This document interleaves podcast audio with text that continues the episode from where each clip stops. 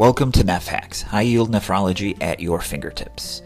I'm Andy Kowalski, and I'm the founder of NephHacks. I'm also a, a practicing interventional nephrologist. To get more information, log into www.nephhacks.com. So, the purpose behind NephHacks is my own little passion, and that is to spread the love of nephrology. Maybe I'm a little biased because this is what I do, but I feel that nephrology has gotten a bad rap over the years, and I can't blame them. When I was in medical school, it's not something I wanted to do, and I believed in all the typical stereotypes that were out there about nephrology. You know, that it's hard or that it's not that, you know, exciting and so forth, but hopefully I'll change your mind. The purpose of these podcasts is to not only spread the love of nephrology, but to actually teach. I am an educator. I have been educating internal medicine residents, family medicine, and medical students for years. I've won a few teaching awards from it, and I felt that I should put it to better use and to give my teaching out there to anyone who wants it. Um, I'm not saying I'm perfect, I'm not saying I'm the best, but I love doing this, and I'm hoping to share a little bit of insight of my love for nephrology with all of you. The purpose of NephHacks is to teach medical students, residents, and junior fellows to love and appreciate nephrology more and to just help explain some of the trickier topics that are out there. So sit back, enjoy, and hopefully you'll find the same love and admiration for nephrology as I do. So, in this intro, I kind of wanted to briefly talk about myself, you know. Um, as a practicing nephrologist, this is, you know, you would assume this is something I wanted to do my whole life. And in reality, it's far from the truth. When I got into med school, my parents thought it would be fun if I became a nephrologist. My dad had uh, diabetes. Um, he, you know, had diabetic kidney disease, and he had all the different conditions that come along with it, from coronary artery disease to peripheral vascular disease. He even ended up having a nephrectomy because of a benign, uh, growth that was on it. And my parents thought, hey, you know, you should be a nephrologist. And I'm like, oh, that's not what I really want to do. To be honest with you, when I was in med school, I wanted to do pulmonary critical care. Even as a resident, I wanted to do pulmonary critical care. It's what I love. It's what I had a drive for and I thought it was really cool. Like why would you not want to take care of the sickest of the sick, right? You know, and have wear that badge of honor. So when I was a resident, I got into a great uh, program and I started on a project right off the bat, and it was uh, alcohol withdrawal in an ICU um, setting. And we looked at phenobarbital and all these other drugs that we can give, and the study was a success. We got it published, it was great. And then my goal was to move on and get another project under my belt. Well, that's where everything kind of hit a roadblock. My it almost seems like the entire universe was against me when it came to moving forward with critical care. Every project I tried to start, every discussion I tried to start with, you know, a potential um, PI, it just didn't work out. Nobody was interested in doing anything with critical care at that point. And it's like, come on, you know, this is what I want to do.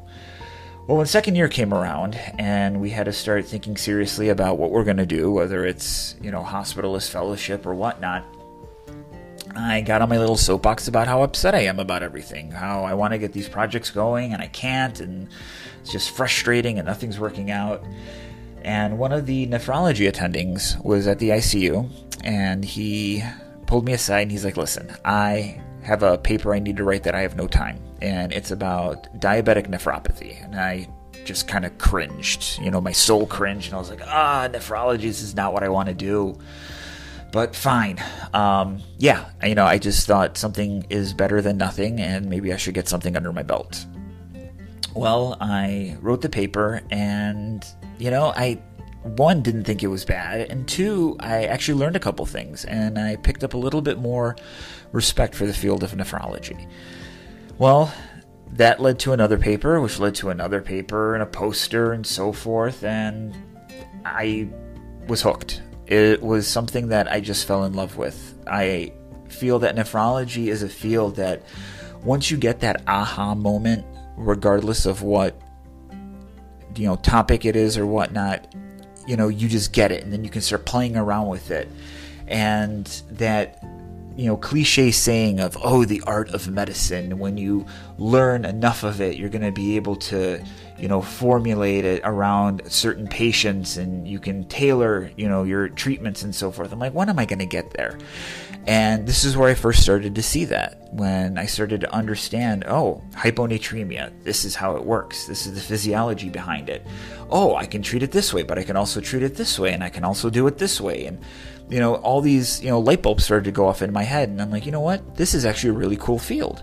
And I have to be honest with you. I have done more cardiology now than I ever thought I would do. Um, when I was an internist, or internist, when I was in internal medicine, I thought, you know, nephrology or cardiology was kind of cool and you do a lot, right? You treat people with heart failure and you look at EKGs and so forth, and then you pass the buck on when, you know, you're dealing with things that are way above your pay grade. And as a nephrologist, I'm like, oh, I'm probably never going to be doing that. But not true. I deal with a lot of heart failure. I deal with a lot of cardiac patients. And like I said, I did more cardiology in my nephro fellowship than I ever thought I would. I did a lot of rheumatology than I ever thought I would. And I gained a new appreciation for autoimmune diseases and what some folks go through when they have these. So, nephrology has really opened up my eyes, and I have to be honest, I really think nephrology has made me a better clinician and a better internist and just a better doctor overall. And why wouldn't it, right? I mean, I think if you have a passion for something, you're going to end up being good at you know what you do and i definitely encourage everyone to follow their passion and so forth but with nephrology i feel that with the kidney and the kidney experiences 20% of the cardiac output every minute, right? That's a lot. You know, that's a little over a liter. And whatever's happening in the body, the kidney's going to see it. And the kidney dabbles its fingers in all these different organ systems. So if something happens, the kidney's going to feel it. If the kidney's initiating something, then the other organs are going to feel it. So everything ties in. And I feel that I do more general medicine now than I ever did, and it's fun. I enjoy it. I enjoy playing around with all the different electrolytes and fluids, and I get to use chemotherapy agents. And I'm an interventional nephrologist, so I get to work with my hands. I get to work on accesses, I get to angioplasty, I get to do thrombectomies, I get to do stents and coilings, and I get to do percutaneous fistula placements. Who wouldn't like to do stuff like that? I even do basic surgery when I put in PD catheters. Nephrology is a great field and it's fun. So here's a lineup for this podcast. What I'm hoping to do is over the course of however many podcasts I end up doing, I want to go through nephrology as a whole. I want to go through structure and function, electrolytes, what the tubules do, what bone mineral disease, anemia, the GNs, an approach to AKI, an approach to CKD, hypertension, diuretics, all this stuff I hope to cover. And then I want to throw in some of the other things. Um, I have a couple of soapboxes um, that I stand on that I raise a lot of questions. And some of them are what's the point of maintenance fluids? Should we even be doing maintenance fluids? Why do we do maintenance fluids? why algorithms don't work. That's a big one. And I tell my residents this all the time that when you have a patient, don't just reflexively start down the path of an algorithm. You're going to hear me say this a lot during these podcasts that algorithms are great, right? They simplify a disease process or a treatment process. That is where the questions come from for the tests. So, by all means, you have to learn algorithms, right? But once you know them, you have to understand them because nobody, and I mean nobody, presents the way an algorithm says that they will. Usually it's a mixture of this arm and that arm, or it's complicated by all this other stuff that the algorithm doesn't have, and then where do you go from there? So it's the understanding of why and how the process works is what's going to get you to treat the patient, find the diagnosis, so forth. So that's what I hope to get across. But algorithms, like, you know, we shouldn't just reflexively start, you know, a treatment plan because that's the way the algorithm says to do it. There's all these variables that we have to take a look at. So all these little nuances I hope to get through.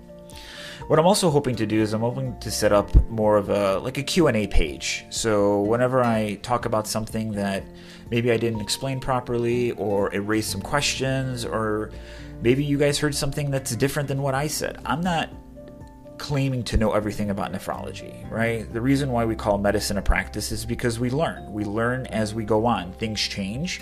I distinctly remember certain things and certain drugs that I was not supposed to use when I was in med school that now we use routinely. So everything's changing. And as a person, I make mistakes and I don't say things correctly, and I probably don't know everything about nephrology, but I'm going to try to present what I know, how I know it, and I want to spread the love of nephrology, and I want to get you guys to get better at nephrology. So when you see that patient, whether you're an internist, whether you're a rheumatologist, endocrinologist, cardiologist, you're going to be like, aha, I know what's happening. I know what this is associated with, and I know what to look for if X, Y, and Z occur. So that's my goal. So hopefully you're going to enjoy these podcasts. You're going to have fun with me, and I'm looking forward to meeting you every so often. But again, please uh, log into nephhacks.com to learn a little bit more. These podcasts are supposed to be a supplement to NephHacks, but they can totally be an education session on their own. But if you want to dig a little deeper, you want to see some PowerPoints and so forth, that's where you should log into. So if you sign up for NephHacks, you'll be able to see a sample diuretic lecture that I've done and I've thrown on there, and it's going to be a more expanded lecture that I do here on the podcast as well as in the modules, but please, by all means, send me some emails. Let's get some conversation started and let's promote nephrology.